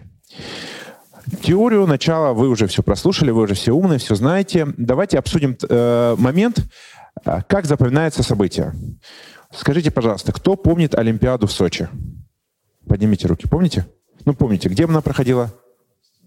Сочи, молодцы, отлично, не спите. А, Олимпиада проходила в Сочи. Скажите, на открытии Олимпиады что вам запомнилось? Абсолютно верно. Вы не вспомните, кто выиграл Олимпиаду. Вы не вспомните, как она прошла, как э, было хорошо. Вы помните о том, что кольцо не раскрылось на открытии. Консультативный прием – это, в принципе, то же самое пациент запоминает а, ваш, а, ваши, а, свои ощущения после общения с вами. Он приходит к вам, он не знает, насколько вы хороший доктор. Тем более студент, который только-только начинает там, свою практическую, практическую часть, навыки, он, он не знает, э, как вы хороши. Но общение — это то, что вам поможет раскрыться и дать возможность пациенту понять, насколько вы хороши и насколько вы правильно и грамотно можете принимать э, клинические решения. Э, что, э, к чему я это все подвожу? Мы должны помнить о том, что время консультации, как говорил Максим, делится на определенные этапы. Первый этап – это обязательно этап приветствия. Например, когда я к вам зашел, я обязательно поприветствовал всех вас, рассказал, кто я и чем я занимаюсь. Помните о том, что всегда навык э, приветствия и вообще приветствия в любой ситуации это то, что сильно откладывает эмоциональный отпечаток на пациенте или на, или на собеседнике. Это то, что складывает впечатление. Второе – это обязательный момент в плане, э, когда пациент, э, и давать возможность пациенту говорить. Э, есть, Максим тоже приводил исследования по поводу хирургии. Я на себе, как только начал использовать этот навык общения, проверил, сколько максимум э, я смог слушать пациента с момента начала консультации. И оказалось, это было 12 секунд. Я поставил себе таймер, э, секундомер, я включил секундомер, понял, что сейчас я должен слушать пациента. Я слушал, слушал, слушал, слушал, слушал. Для меня это показалось целая вечность. И потом мне прям я сказал, э, ответил ему и увидел, что это 12 секунд всего было. Поэтому навык, навык активного слушания очень важный навык. Поэтому всегда помните о том, что пациенту момент, оставляйте пациенту время, чтобы он поговорил. Третий момент – это когда, говорится, когда уже вы можете сообщать какие-то новости, Это там, обсуждать тактику лечения, сообщить там, этап плохих новостей или там, этап прогноза. И потом уже после этого момент смотрите на реакцию пациента, как он на это отреагировал, что ему осталось непонятно. И важный момент, который я хотел бы акцентировать для вас всех, это прощание. Помните о том, что консультация заканчивается только на моменте, когда пациент уже вышел за дверь. Когда вы его проводили, попрощались с ним, и он уже ушел. Потому что критическая э, точка, файл запоминания эмоций от консультации происходит в два момента. В приветствии и в прощании. Насколько бы вы хорошо в моменте, в середине консультации не рассказывали, не говорили о прогнозах, не говорили о хороших новостях, и если вы в конце, ну, назовем так, не отработаете момент прощ, э, там, прощания или сказать там, до свидания, пожелать там, хоро- хорошего дня, то пациент не вспомнит момента вот этого серединки. Он вспомнит, как с ним попрощались или как его поприветствовали. Поэтому этот момент критического запоминания всегда помните о том, что нужно его держать в голове. Второй момент, который я хотел бы также обсудить, это навык э, вообще э, по, э, когда вы проводите консультацию, это э, мимика, это жестикуляция, это зрительный контакт. Правильно задали вопрос зрителей во время того, как, э, как не терять контакты во время вовремя и проводить консультацию, на что Максим Андреевич блестяще ответил, что нужно обязательно проговорить пациенту, что я точно так же использую, что сейчас мы с вами пообщаемся. Если позволите, сейчас я там запишу определенные моменты, которые мне нужно указать в истории болезни, и в конце мы с вами подведем итог и обсудим дальнейший план лечения. Если пациенту сразу обговаривать временные рамки, которые имеет доктор, пациент будет четко и грамотно выстраивать, также подстраиваться под эти временные рамки. То есть если вы говорите о том, что э, приходят там говорливые пациенты, особенно там э, бабушки, которые приехали, им хочется высказать, им нужно обсудить э, вопросы, касающиеся телевизора, э, телевизионной новости, их касаются какие-то новости, э, ну разные новости, чтобы сказать так политкорректно, э, разные новости, всегда старайтесь сказать о том, что глубоко уважаемая э, Лидия Ивановна, у нас с вами есть определенный промежуток времени, чтобы провести консультацию. К сожалению, меня ждут следующие пациенты, которые э, потребуют э, времени для того, чтобы мы, мы провели с ними консультацию. И только тогда вы сможете вкладываться в эти маленькие временные промежутки, там 7, 12, 20 минут, которые у вас есть. Продолжаем по зрительному контакту пациент всегда чувствует и всегда видит э, моменты контакта. Его, э, он даже сам не осознает, но если вы, например, садитесь с ним рядом на одном уровне, зрительный контакт, там, носки э, смотрят на него, вы внимательно там, жестикулируете в его сторону, у вас ваши руки открыты, вы стараетесь показать в том, что вы заинтересованы, слушаете его, пациент хочет или не хочет, он все равно будет отвечать взаимностью. Самый простой э, способ для того, чтобы сразу расположить пациента, какой способ лучше всего э, для реакции, когда человек, э, как, в каком состоянии бы не зашел? Правильно, улыбка. Если вы улыбнетесь пациенту при первичном контакте, хочет он этого или не хочет, он улыбнется вам в ответ. Даже сейчас я вам улыбнул, э, немножко улыбнулся, а вы сидите, все улыбаетесь мне в ответ хотя знаете о том, что это э, неосознанно у вас это происходит. Поэтому помните о том, что улыбка – это важнейший фактор, который вам даст возможность улучшить контакт с пациентом. А, навыки, э, дальнейшие навыки, которые я бы с вами хотел обсудить, самые, наверное, интересные, это навык сообщения э, плохих новостей. Никто не любит сообщать плохие новости. Мы не любим их сообщать. Все хотят сказать, что у вас все хорошо, все отлично, ваше лечение прошло э, замечательно, у вас нет никаких проблем, вы э, там, выписываетесь из стационара, будете жить долго и счастливо. Но нам, как онкологам, например, мне и Максиму Андреевичу, приходится каждый день сообщать эти новости. Пациент приходит на, на первичную консультацию. Он знает о том, что э, ему выполнены диагностические процедуры, которые э, ну, Э, которые показали результаты, хотя он их не до конца понимает, тем не менее э, доктор интернет помогает э, ответить на поставленные вопросы, и он уже приходит к вам готовый. Он не хочет этого слышать. И вы не хотите этого говорить. И плохие новости, как уже правильно говорил мой коллега, что есть несколько моментов. Это сказать, что все у вас хорошо, идите, идите дальше, и доверие полностью теряется. Поначалу всегда очень сложно это говорить. Второй момент это э, еще э, это топ-2, это сказать, э, здравствуйте, у вас рак четвертой стадии, вам жить осталось полгода, через, через дорогу можете обратиться к другому доктору. И так только, все, выдохнул, молодец. Ну, герой, все, я сказал, я быстро, я быстро сказал это. Или вам поставили онкологический диагноз, пожалуйста, будьте любезны, уходите. Или вашей родственнице осталось жить полгода. Тоже неправильно. Поэтому есть определенный протокол сообщения плохих новостей. Это протокол Spikes, который э, там, включает в себя э, ряд э, этапов. Но я хочу, так сказать, простыми словами, студенческими, чтобы все было понятно, как вы, как вы объясняете своим пациентам, и я постараюсь вам объяснить. Всегда спрашивайте, когда приходит пациент, он на примере, давайте сейчас обсудим. К вам пришел пациент, у него выявили онкологический диагноз, к примеру, и он хотел бы обсудить, пришел, пришел с результатами биопсии. Это мужчина средних лет, успешный, прекрасно. У него все хорошо, дети, там, э, дети, красавица жена. Он генеральный директор крупной клиники, он садится к вам э, общаться по поводу результатов. Чаще всего это, доктор, у меня мало времени, давайте быстро все расскажите, и я, я пойду. Тем не менее, он хочет выслушать и понять, что за проблема. Всегда нач... Ну, вы представились, поговорили, сказали, что я такой-то, такой-то, моя, моя, я такой-то доктор, моя роль консультации. Я сегодня с вами обсудим результаты, которые вам пришли.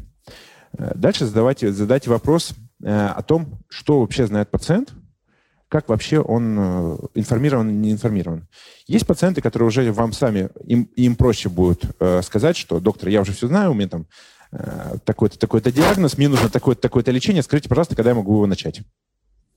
То есть тем самым вы себя немножко разгрузили от сообщения плохой новости. Второй момент – это когда доктор, я ничего не знаю, пожалуйста, сообщите. Тут, э, мом, тут навык, который, тут момент консультации, который мы называем пробный выстрел. Когда вы спрашиваете у пациента, готов ли он услышать эту информацию. Готов ли он получить результаты гистологического заключения и готов ли он услышать их. Потому что бывает так, что пациент скажет, доктор, я не готов, я очень хочу, чтобы эти э, результаты вы сказали или моим родственникам, или мои родственники присутствовали бы со мной как поддержка. Поэтому используйте э, пробный выстрел и спросите, готовы ли вы услышать. Дальше, когда пациент вам говорит, я, да, я готов, говорите коротко и без э, Э, растягивание информации. Скажите, у вас выявлен такой-то диагноз, такого-то заболевания. И возьмите паузу, чтобы пациент осознал и дальше задал вопрос. Следующий вопрос чаще всего это звучит так, доктор, что мне с этим делать? И дальше вы продолжаете, вы включаете э, навык эмпатии, что вы говорите о том, что действительно это сложный диагноз, я могу понять, как вам сложно сейчас там, переживать эти эмоции. Тем не менее, мы готовы вместе, давайте вместе обсудим дальнейшую тактику лечения. То есть вы вовлекаете пациента в принятие решения по лечению его заболевания. И он чувствует уже командную игру. То есть то, что доктор вовлек его в принятие решения, сам пациент уже готов действовать по этапам, которые рисует доктор, и вы одной командой двигаетесь вперед. Вы готовы обсудить? Да, доктор, я готов обсудить. Хорошо. Сейчас вам предстоит там, хирургический этап лечения, там, лекарственный этап лечения, и следующий этап будет тогда-то, тогда-то. Что бы вы хотели еще обсудить? Доктор, меня интересует вопрос, там, например, э, как я буду себя чувствовать, будут ли какие-то побочные действия, будут ли у меня сложности, там, раз, два, три, четыре, могу ли я ходить на работу? И вы отвечаете поэтапно на каждый вопрос, который задает ему пациент. Забегая вперед, который вопрос любимый э, у пациентов, там, например, с онкологическими заболеваниями, как говорить о, о прогнозе. Доктор, сколько мне осталось жить? Вопрос, который действительно ставит в ступор даже самого опытного доктора. На данный вопрос можно ответить контрвопросом. К примеру, доктор, сколько мне осталось жить? Скажите, а почему вас этот вопрос беспокоит? И вы получаете ответ, и, может быть, его не интересует вопрос там, временной промежутки. Его интересует совсем другой вопрос. Например, доктор, мне нужно выдать замуж э, дочку, или мне нужно там успеть то-то, то-то, то-то. Успею я это сделать или нет, например. Вы говорите, да, вы успеете, или лучше это перенести чуть-чуть поближе. Доктор, спасибо большое, вы ответили на мой вопрос. Потому что часто бывает так, доктор, сколько мне осталось... Часто приходят на консультации пациенты, которые говорят о том, что вот я была у другого доктора, и он мне сказал, вам осталось жить три месяца, а мы живем уже полгода. Поэтому уточняйте вопросы, когда э, в, такой вопрос идет в лоб, почему это беспокоит. Никогда не сообщайте о э, результаты в процентах. По данным, э, по данным клинических рекомендаций или мультидисциплинарных комиссий или клинических исследований, пятилетняя выживаемость составляет 80%. Что думает пациент? Я проживу 5 лет. И 80%. Что такое 80%? Или процент, э, или у 30% происходит осложнение после этого, этого, этого. Что такое 30%, сколько это, какое-то количество. Если вы хотите сообщить процентное соотношение или э, использовать цифры, всегда используйте момент э, десятикратный, э, э, навык 10 чисел. Что имеется в виду? 3 из 10 пациентов могут иметь, имели такие последствия. 2 из 10, там, 1 из 100 пациентов. Там. Это очень просто, и это будет понятнее для пациента. А, важный момент, который также бы хотелось обсудить, это конфликты.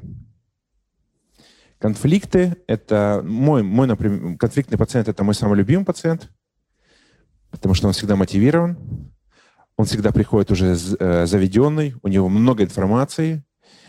Э, чаще всего это просто влетает фурия в кабинет, садится, и ты даже не успеваешь представиться. Как сказал Максим Андреевич, дайте человеку высказаться. И используйте навык активного слушания. Доктор, меня беспокоит это, это, это. Так. А еще, доктор, я вот... Хорошо, что-то еще? Доктор, а вообще меня там... Угу. Это, на этом, э, может быть, вы что-то еще хотели бы сказать? Доктор, а еще... Все, я закончила. Значит, хорошо.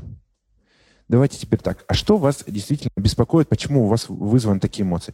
Вы знаете, меня внизу не пропустили э, без бахил, а я не успел купить бахилы. То есть причина оказалась не э, в работе, там, например, с доктором предыдущий, на, предыдущий какой-то опыт, а причина, которая вообще не казалась э, медицинской. Поэтому всегда помните, что в конфликте участвуют два человека. Не может конфликт состоять только лишь из пациента. Если доктор сразу вовлекается в процесс э, проблем пациента, если доктор спрашивает, почему это его беспокоит, и э, дает следующий шаг, это принятие и помощь с решением этого, этой проблемы, то 99% конфликтов можно избежать. По данным всех современных исследований, все конфликты между доктором и пациентом связаны, связаны с общением. То есть пациент или что-то не понял, или что-то не слышал, или доктор нахамил, или э, какой-то произошел конфликт любого, любого формата. То есть 90% жалоб идет из-за неправильного общения. Поэтому навык общения – это не только навык хоро- хорошо выглядеть доктором, это навык профессионализма, но и навык профилактики конфликтов. Помните о том, что в любом любой конфликт можно профилактировать. Если даже ситуация заходит сильно далеко, например, там пациент э, говорит о том, что все, я не могу больше слушать, доктор, э, вы не можете найти со мной общий язык, всегда предложите решение в виде альтернативы. Хорошо. Э, я вижу, что у нас есть сложности в общении. Если вы не возражаете, давайте я приглашу более старшего коллегу или более старшего коллегу по званию, с которым вы обсудите, и мы вместе найдем решение данной проблемы. И вы тем самым уже профилактировали проблему. Приходит ваш заведующий, приходит ваш начмет или директор, который помогает садиться, с вами, садиться рядом, и пациент обсуждает уже проблемы, которые, казалось бы, можно было решить с вами, тем не менее, он, ему потребовался старший, старший доктор или старший э, по званию. И вы с тем самым профилактировали, и он уходит удовлетворенный. Потому что мы все работаем для того, чтобы пациенты уходили счастливыми и удовлетворенными. Пациент приходит к нам на консультацию, не мы приходим к пациенту на консультацию. Э, у нас пациентоориентированная медицина. Помните о том, что важный момент, когда пациент заходит, он, у него, для него это очень серьезный стресс. Обеспечьте ему комфортные условия, обеспечьте ему без, эмоциональную безопасность консультации. Вы также приходите на консультации к э, своим там, друзьям или коллегам или к другим докторам. Вы точно так же испытываете стресс. Поэтому э, профилактика – это стресс, а профилактика э, эмоциональной безопасности даст возможность хорошо и правильно провести консультацию, которая приведет к результативному э, ответу на любой этап лечения, и вы будете прекрасно выглядеть э, в лице пациентов, которые оставят хороший отзыв на продокторов.ру. Информация прозвучала на правах рекламы. Вот, поэтому, дорогие э, э, студенты, дорогие друзья, что еще хотелось бы мне сказать по поводу э, общения с пациентами и вообще общения. Общение — это важнейший навык, который вообще есть у нас. Помните о том, что общение с пациентами, он на этом только не заканчивается. Общение в коллективе также является важнейшим этапом для того, чтобы чувствовать себя комфортно, чувствовать себя эмоциональной безопасность. И самое главное, что этот момент общения правильного в коллективе тоже должен быть обязательно. И вы должны этому обучать и транслировать о том, что навыки общения — это важнейшие навыки, которые, которые можно научиться, которые можно э, изучить научно, и самое главное, которые можно обучать их дальше.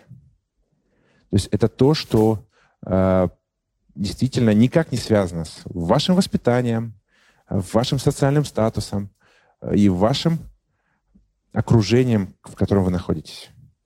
Поэтому навык которые нужно обязательно освоить.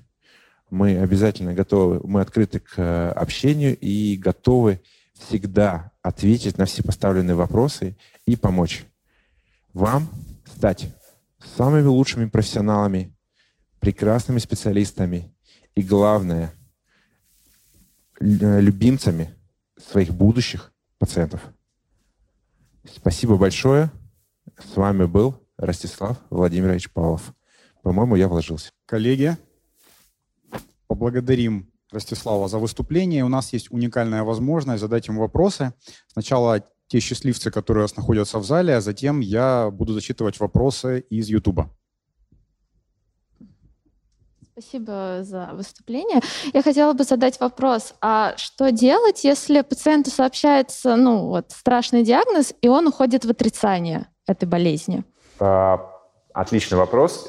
Это достаточно частая ситуация, когда пациент начинает, э, уходит в отрицание и говорит о том, что это происходит не со мной, а происходит не... А, мне там, сложно понять эту ситуацию, я пойду там, в альтернативную медицину или, я имею, наверное, этот имеете в виду? Там, да. да, я уйду в альтернативную медицину и больше э, использовать традиционную не буду. Тоже одни из самых интересных пациентов, потому что, когда с ним правильно пообщаешься, самый э, благодарный эмоциональный и пациент в результате. Я всегда с ними провожу также пробный выстрел. Когда он говорит, доктор, я все, я не буду лечиться, я пойду вот, э, лечиться альтернативной медициной. Я задаю вопрос, и скажу, скажите, пожалуйста, а почему вы решили все-таки принимать такое решение? Доктор, я же прочитал, мне дали, посоветовали, что грипп Чага поможет мне полностью излечиться от данной болезни.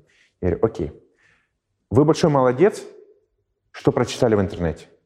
И я вижу, что вам не все равно на вашу болезнь. И вы знаете, мне тоже не все равно.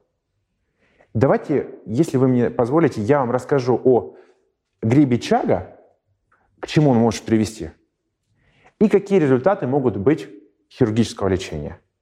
Вы не будете против? Доктор, не буду, расскажите. Я им рассказываю свои истории э, о том, как э, после приема, например, капельниц содой на вертолете забирали в реанимацию пациентов полностью, как, э, говорит, там, как альтернативная медицина приводила там, к жутким последствиям, которые мы не могли спасти, и рассказываю о том, что вот, пожалуйста, вот есть у нас примеры, которые говорят о том, что, например, традиционная медицина поможет и сделает такие-то результаты. Но обязательно помните о том, что все сообщения, все такие сложные разговоры должны быть с эмпатией. Что вы понимаете, и вы поддерживаете его, и, и готовы идти вместе с ним, и всегда готовы принимать его точку зрения. Тем не менее, если он позволит, вы скажете, расскажете свою точку зрения как профессионал, как эксперт в этом вопросе, и как человек, который знает современные данные по лечению такой категории пациентов. Когда вы все так расскажете, 9 из 10 пациентов останутся с вами и не уйдут на альтернативный этап лечения. Ну, можно еще использовать запрещенные приемы, о которых мы поговорим чуть позже. Э, когда вы спрашиваете, а знаете ли вы пациентов, которые излечились от э, любого диагноза э, нетрадиционным методом, вы говорите, да, знаю. Вы спрашиваете, а точно ли у него был этот диагноз?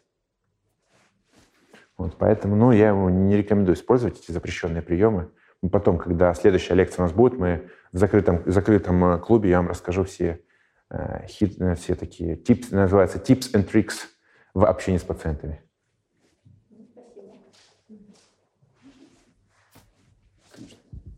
А, довольно банальный вопрос, который можно задать врачу-онкологу. Как вы боретесь с эмоциональным выгоранием? А, у меня его нет. Я бегаю, занимаюсь спортом, медитирую и много работаю. Вот вы сказали про эмпатию. Я да. так понимаю, что импонируя, мы ставим да, себя да, на место да. пациента. Вот. Эмпатия – это важный навык. То есть мы помним о том, что эмпатия – это осознанное сопереживание с текущей ситуацией, но без потери чувства, э, что это происходит с пациентом, а не происходит с вами.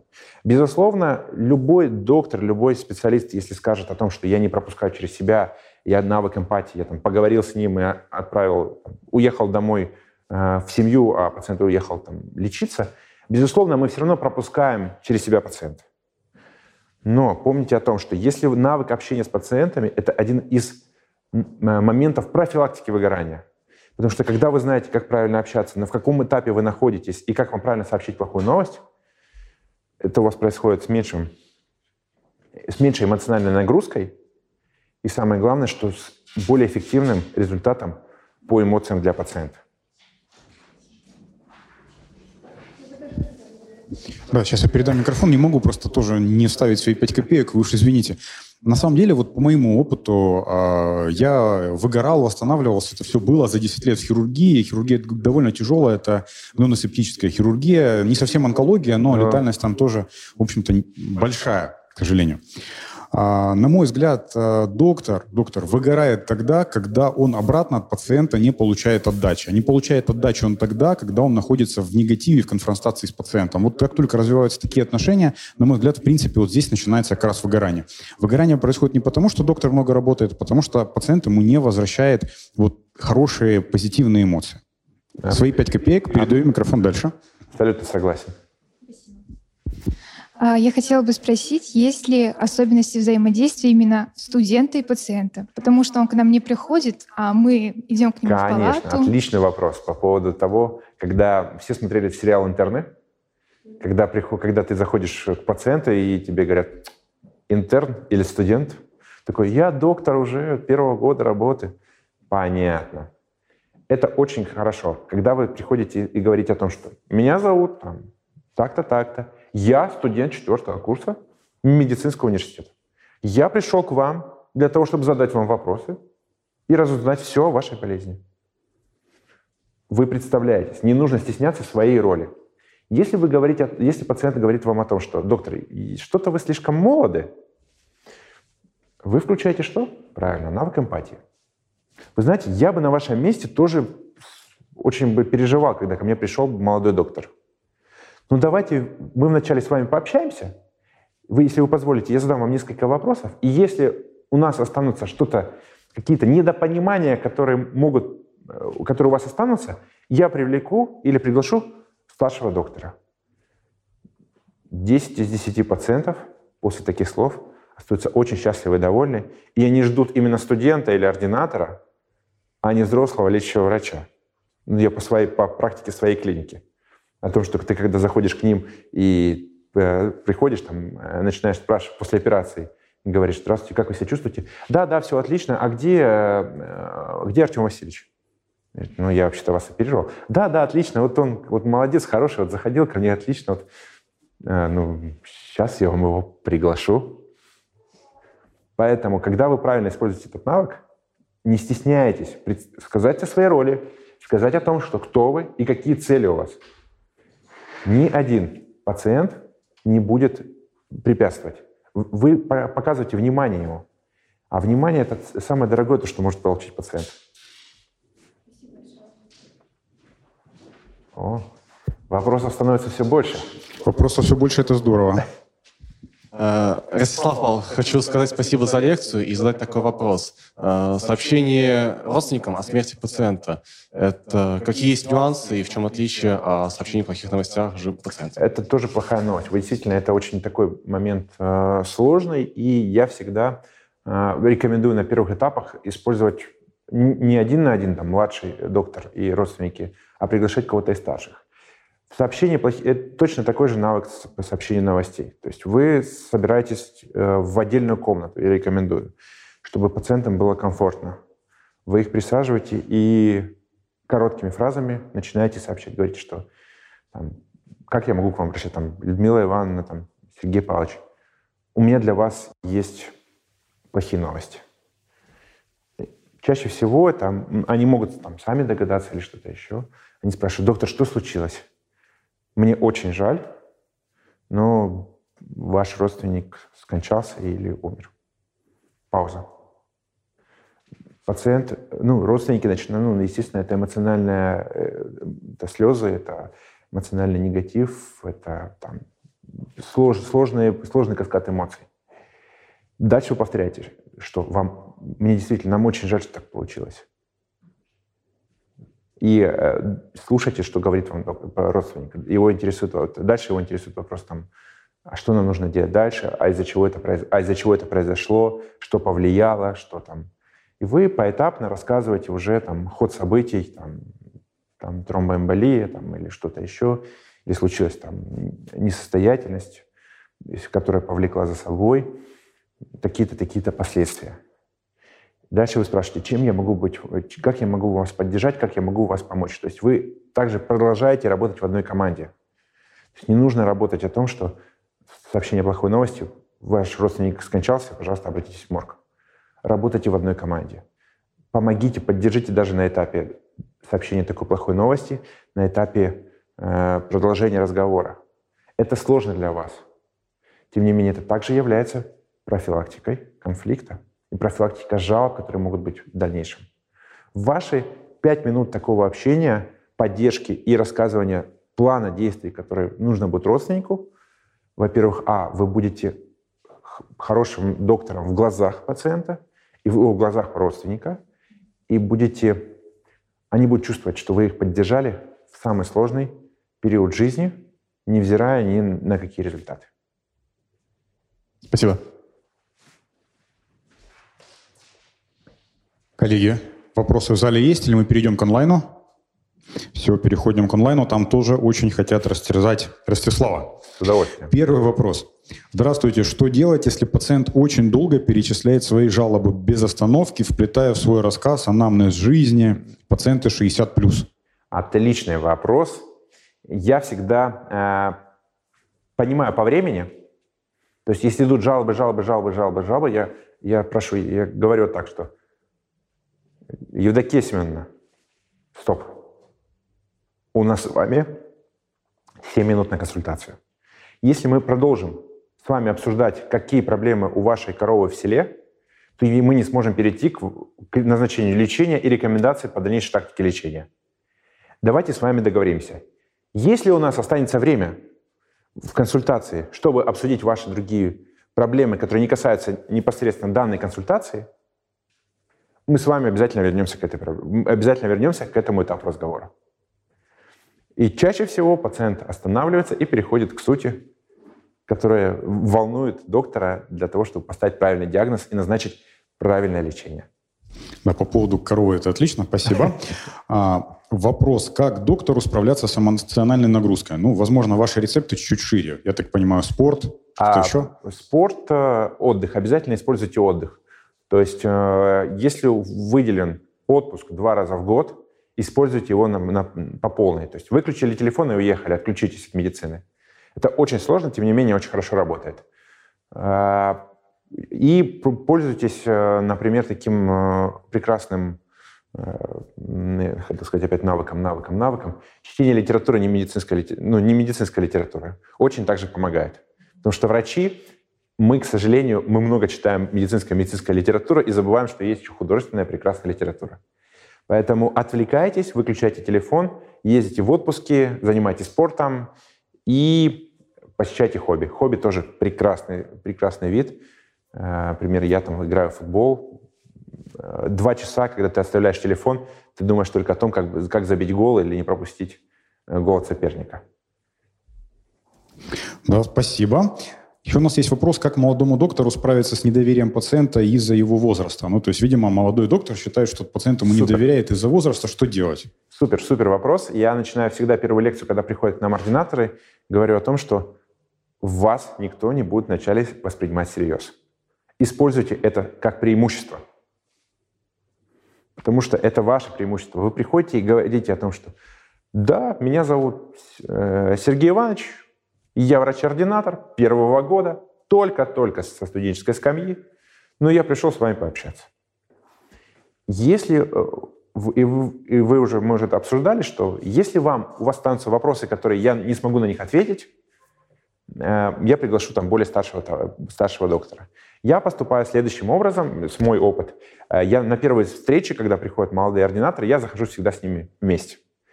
Тем самым показываю важности, я говорю о том, что вот он, там, Артем Васильевич, ординатор первого года, молодая восходящая звезда, пока молодая, пока восходит, тем не менее доктор, он, он задаст вам вопросы, которые вас интересуют. Если вы будете проявлять внимание пациенту и правильно с ним общаться, ему будет глубоко все равно, сколько лет доктору и э, когда он закончил. Я супер молодой доктор для моего возраста и для моей хирургической карьеры. То есть и я хирург-онколог.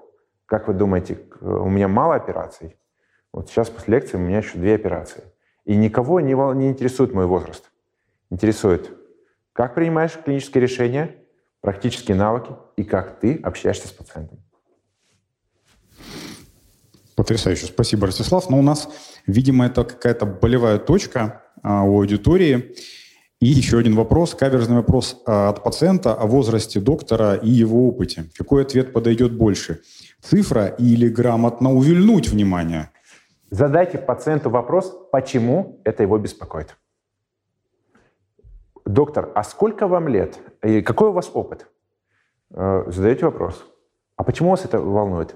Вы знаете, вот у меня есть... Э, я хочу, чтобы у меня был седовласый старик. Говоришь, это очень хорошо. Вы большой молодец, что вы хотите там седовласого старика. Тем не менее, я готов, если вы не против, стать вашим доктором и пройти на всех этапах э, с вами все э, дальнейшую тактику лечения вместе пройти. Если у вас останутся какие-либо вопросы, не проблема. Я вам, вот вы выберете седовласого доктора, который вам понравился, я вам его приведу, и вы с ним дальше будете работать. Никто из пациентов, когда вы правильно общаетесь, правильно все показываете, поверьте мне, никто не будет от вас отказываться переходить к другому доктору.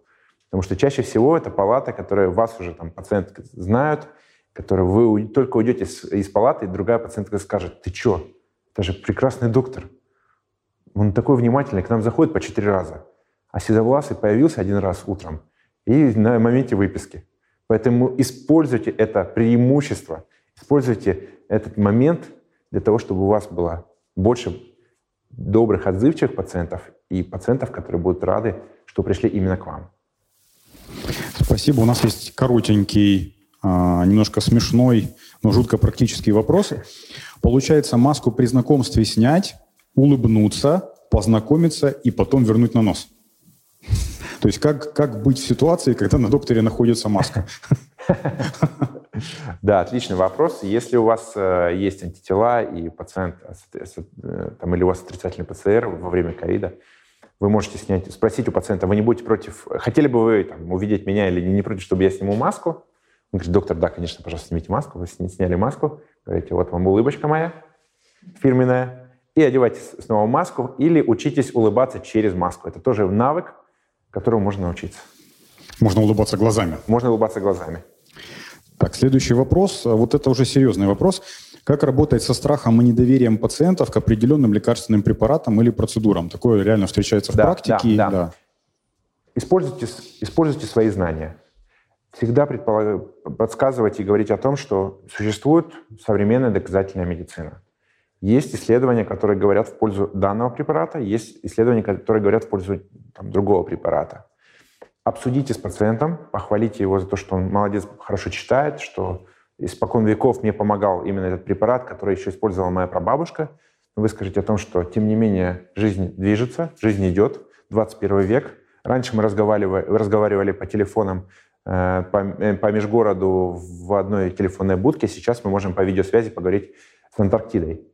Поэтому и предложить о том, что если вы не против, давайте с вами обсудим современные возможности лечения или современные возможности приема лекарственного препарата, которые вы считаете, доктор считает нужным и правильным. Окей, спасибо. А, идем дальше. Тоже, тоже серьезный вопрос. Но он такой с, с ответом внутри, как бы, но я все равно озвучу. Как лучше выяснить, что пациенту уже известно о своем заболевании? Так и спросить напрямую? Так и спросить напрямую. Да, да. Спросите у пациента, что он знает. Что вы уже знаете? Потому что доктор интернет, э, у меня я, корот, коротенькая отсылочка, буквально э, вчера ко мне приехал пациент э, из э, Челябинска с, с одним заболеванием э, толстой кишки. Он приехал ко мне э, с, уже с колоноскопией, с компьютерной томографией, с МРТ, ну, полностью обследованный, с анализами. Я спросил, а вы э, доктор? Да нет, мы на заводе работаем, там соседа тоже такая же ситуация была, он оперировался у вас. Я у него спросил, что он мне... Э, мне сосед сам посоветовал, что сказал. Я потом прочитал в интернете, почитал там ваш блог и понял, что мне нужно сделать э, компьютерную томографию. На компьютерной томографии увидели какие-то подозрительные очаги. Но я читал, что если увидеть подозрительные очаги, нужно делать МРТ. Я сделал МРТ, все, исключил. Вот, пожалуйста, я готов на операцию. Я только спросил, что вы знаете о своем заболевании. Он сказал, у меня прогноз очень хороший, мне нужно просто прооперировать, лучше всего лапароскопически. И самый главный вопрос, который он мне спросил, а вы лимфодиссекцию будете делать? И у него все записано, лимфодиссекцию будет? Ну, все, будете делать. Я говорю, вы знаете, что это такое? Нет. Но вы должны мне это сделать. Потрясающе. Действительно потрясающе. А, вот вопрос, мне кажется, уже от практикующего доктора. А, как объяснить определенной категории пациентов, что медицина – это не сфера услуг, и что лечение назначается не по списку пациента, а по клиническим рекомендациям и объективному состоянию пациента? Навык общения поможет в этом всем. То есть медицина э, по поводу там, сферы услуг, и очень часто вот эти дискуссии в плане того, что кто кому должен, пациент доктору или доктор пациенту, пациент клиент или пациент э, пациент – я всегда, а, также всегда рекомендую, что навык общения, когда вы правильно с ним пообщаетесь, не возникнет вопросов о том, что э, почему вы, доктор назначил такое-то лечение, не назначил такое лечение. Если у пациента возникнет вопрос, вы всегда можете спросить, я вижу, что вы не удовлетворены консультацией. Что вас беспокоит по этому вопросу? Вы знаете, а вот доктор по телевизору сказал, что нужно пить вот это. Хорошо, это очень хорошо, что вы смотрите телевизор. Давайте я вам расскажу, что нам говорит э, на этот счет клинические рекомендации или доказательная медицина. Вы не против, если я вам расскажу? Да, доктор, расскажите теперь ваше мнение.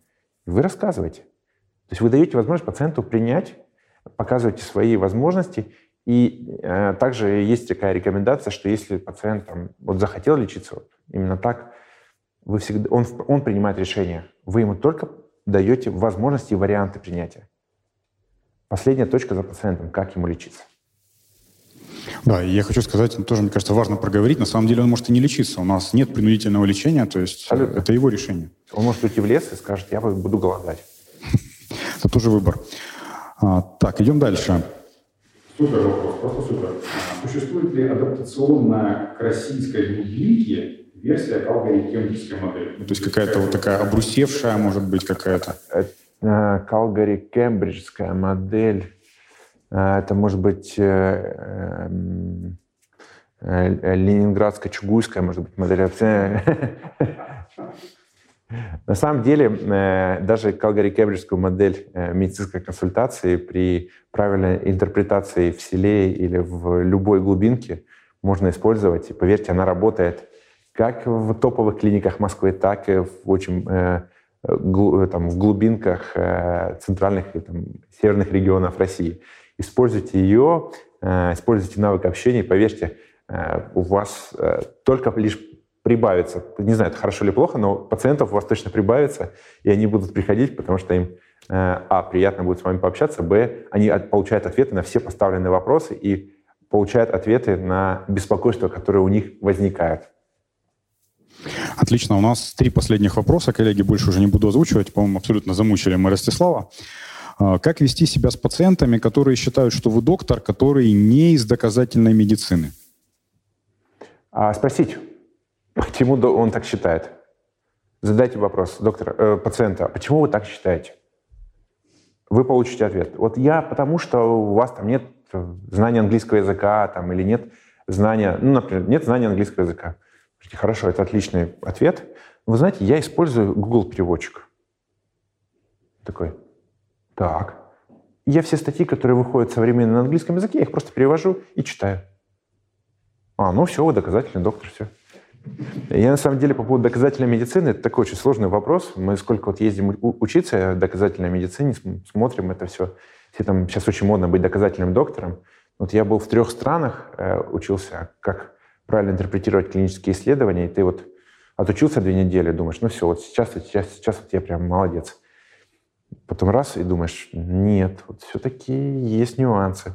Поэтому это такое понятие доказательное. Нужно принимать решения на основании данных э, доказательной медицины, но не стоит забывать, что доказательная медицина на одном абстракте прочитанном не заканчивается. Нужно читать полностью всю статью, смотреть, как, как проводилась статистическая обработка данных, как подбирались пациенты. Только и тогда уже принимать решение, будете ли вы использовать эту информацию для лечения пациентов, или все-таки тут есть какой-то нюанс, например, там только молодые э, пациенты с э, полным экок-статусом 0, полностью здоровые, но вот у них хорошие результаты. А вот у бабушек и дедушек маленькими строчечками написано там ссылочка, что лучше все-таки уменьшать дозу, не рекомендовать или Поэтому читайте сразу всю аннотацию, а не только лишь заглавную, заглавные абстракты. Да, спасибо. Короткий вопрос, а, но я считаю, что он очень важный, надо проговорить. А, как поступить, э, если мы сообщили пациенту диагноз, он отказался от какого-то лечения, и вот мы убеждали-убеждали, нам не удалось его убедить. Что делать? Принять эту ситуацию. Принять ситуацию. У меня тоже такое бывает. У меня один из моих таких э, болевых пациентов не, там полгода назад пришел абсолютно знакомый мне человек с э, заболеванием поджелудочной железы, с единичным там, очагом в печени. Э, я ему, я прям включился в работу, там, сделал все обследования, быстрый диагноз, говорю, все, нам нужно начинать лечение. Что он мне сказал? Я пойду в лес, э, там, буду дышать свежим воздухом, питаться там только овощами, и вот буду... Он пришел там с книжечкой «Как победить рак», я очень сильно старался находить возможности общаться с родственниками, пациентами, но у меня ничего не получилось. То есть пациент принял решение, что сказал, я вот пойду таким-то, таким-то путем. Конечно, к сожалению, через полгода он пришел уже ко мне в более сложной ситуации, когда уже готов, сказал, я все, я готов лечиться любыми способами. Тем не менее, у меня возможности было уже предложить ему лечение было меньше. Поэтому это момент принятия. Принимайте точку зрения пациента, не нужно все-таки переламывать, стараться ее прям биться, э, то, что прям вот не нужно, не нужно, потому что в конце концов вы сможете, можете остаться виноватым. Поэтому тоже помните о том, что вы показываете возможности лечения. И не, не старайтесь сильно там навязывать и прям хватать его за руку, вести в процедурный кабинет, ставить капельницу и говорить, вот сейчас я вам назначу по-любому. Поэтому, к сожалению, такое бывает. Это нужно принять и поддерживать даже таких пациентов, которые все равно к вам возвращаются и просят о помощи. Да, и еще один практикоориентированный вопрос. Мне кажется, каждый доктор рано или поздно с ним столкнется. А, допустим, пациент негативно настроен из-за бахил. Врач это выслушал. А что сказать дальше? Что-то вроде «да, я понимаю». Отличный вопрос. Э, скажите о том, что это, конечно, меня бы это тоже возмутило по поводу... И скажите, что меня это тоже в свое время возмущало. Ну и мы ничего с этим сделать не можем. Мне очень жаль, что так получилось. То есть скажите, что тут ну, так, так сложились обстоятельства. Вы же не можете там, выключить э, дождь, когда он идет, и вам хочется пойти погулять. Ну, так сложились обстоятельства, так нам диктуют там санпины или что-то еще. Мне очень жаль. Но тем не менее, давайте, чтобы меньше уменьшить ваш плохой настрой, мы с вами проговорим на консультацию чуть-чуть дольше, чем запланировано. Дайте маленькую, называют, дать маленькую плюшечку пациенту. Дайте плюшечку и все. И это даст возможность э, вам выстроить доверительные, самое главное, что долгосрочные отношения между доктором и пациентом. Спасибо за ответы на вопросы, спасибо за сами вопросы. Мы переходим к завершающей части нашего мероприятия. А, Максим, прошу на сцену. И у вас по центру. Спасибо. А, коллеги, мы, э, собственно говоря, должны подвести некие итоги. Я попрошу вас буквально одну-две минутки напутствия коллегам и будем завершаться. У вас микрофон. А, окей, супер. Максим Андреевич, вам слово. А, самое важное, что вы должны понять из сегодняшней нашей встречи, что навыкам общения с пациентами можно научиться. И мало того, что можно научиться, этому обязательно нужно учиться. А, к сожалению, какие-то методы вроде лекций, чтения книг, просмотра роликов в этом не особо работают. Нужна практика, каждодневная практика. Вот сейчас мы э, с Ростиславом поговорили про некоторые навыки, обсудили некоторые клинические ситуации, и ваша задача попробовать их внедрить в свою жизнь. По чуть-чуть, по навыку в день. И тогда это будет успешно. А со своей стороны я вам хочу сказать, что все в жизни возможно. Молодость — это недостаток, который очень быстро проходит. Мы пример для этого. Не нужно ничего бояться, не нужно ничего стесняться, не нужно слушать о тех, кто говорит о том, что ну вот общение придет, научитесь, используйте возможности времени для того, чтобы быть готовым на дальнейшие, э, дальнейшие, дальнейшие действия, дальнейшие шаги. Потому что общение с пациентами — это навык, которому можно научиться, который можно протестировать, который можно исследовать. Используйте время студенчества для того, чтобы все это впитать, приходите к старшим коллегам, которые готовы учить, готовы помогать и готовы подсказывать, и тренируйтесь, даже находясь за своими студенческими партами — проверяйте друг друга и разыгрывайте разные сценки. И я вам желаю успеха, потому что это все в жизни возможно. Даже э, возраст не является помехой.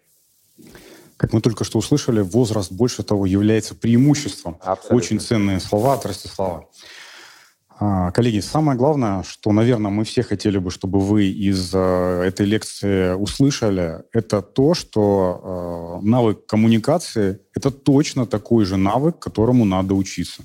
И которому неожиданно в ВУЗе уделяется, ну, может быть, мы вот там в комментариях видели, какая-то курация около недели, но на самом деле потом вы будете этим заниматься 40 лет своей жизни, изо в день, и именно эта штука неожиданно большую часть клинических исходов будет определять. Если вы супер классный доктор, но пациент не, не смогли донести пациенту то, что ему надо принимать какое-то лечение, он не сможет вылечиться, какой смысл тогда, что вы такой супер классный доктор?